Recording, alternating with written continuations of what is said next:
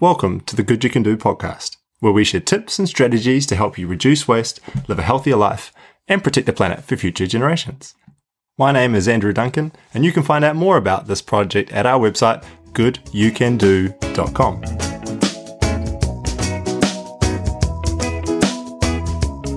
We're back. It's 2022, and I'm so excited to be back on the microphone recording this podcast, sharing some ideas and strategies and thoughts with you all.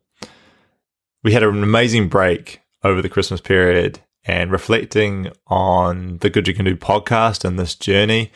It really felt right that uh, for this year ahead, what we should focus on is just really short, sharp, uh, episodes um, with lots of ideas or challenges for you to take on, activities you can build into your life that only take a small amount of time, but can make a really cool difference and give you give you some small wins.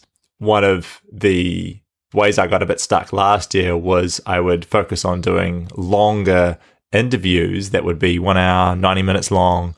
And those are fantastically valuable, I think, but they also take a lot of time to set up, uh, to edit afterwards, to get just right, to proof, uh, to think about how you're going to word them, uh, how you're going to describe them. So it, can result in a delay of getting the info out to people.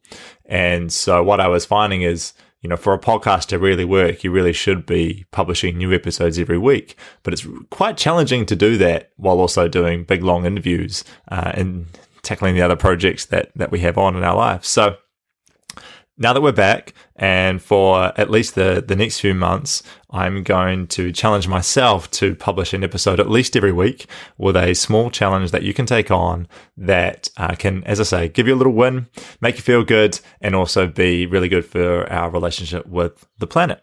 So, your challenge for today is to pick some wildflowers. It was our seven year wedding anniversary yesterday. So I got up in the morning and uh, before everyone else in the house was awake, and I walked around our section and also went to uh, public areas around our house within around 100, 200 meters of where we live. And I just looked for some wildflowers. I looked for uh, plants that had little flowers growing, or even what some people might consider weeds. I looked for um, beautiful leaves with different colors or textures, some that were shiny, some that were dull, some that were unusually shaped. And I put those together into a bunch, uh, arranged them so that you had the taller ones at the back and the shorter ones at the front. And then I grabbed some some flax. And uh, what you can do with a, a, long piece of flax is you can uh, pull it apart so that you get a thinner strand than a whole big long flax leaf, and you can use that as the tie to sort of tie this bouquet together. Uh, you could also just use twine or whatever you've string, whatever you've got around the house. And what I suggest you do is put this bouquet together and gift it to either uh, a significant other or a one of you know if you've got children, one of your kids, uh, or you could just gift it off to a neighbor that you care about or someone that who, whose day you'd like to brighten up. And what I found so valuable about this is it encourages you to encourage me to appreciate the beauty around me more to stop and actually look at what's growing right around our home. What are we fortunate enough to have um, right there in front of us that we don't normally notice? Uh, what is nature gifting us that we don't normally take the time to appreciate? It's also a beautiful way to uh, make someone's day. Uh, the there's something about having picked those flowers yourself, which makes that process and that the end result super, super special rather than um, going to a florist and spending $100. So I'd encourage you to give that a go. Um, it only takes a few minutes. It's a very cool activity to do with kids. Make sure you take uh, some scissors or some sharp secateurs so that you can uh, take the some leaves or some flowers uh, and just create a nice clean cut so you aren't ripping anything out or damaging the plant. Uh, don't take more than you need. We don't want to really drastically hurt any of these plants.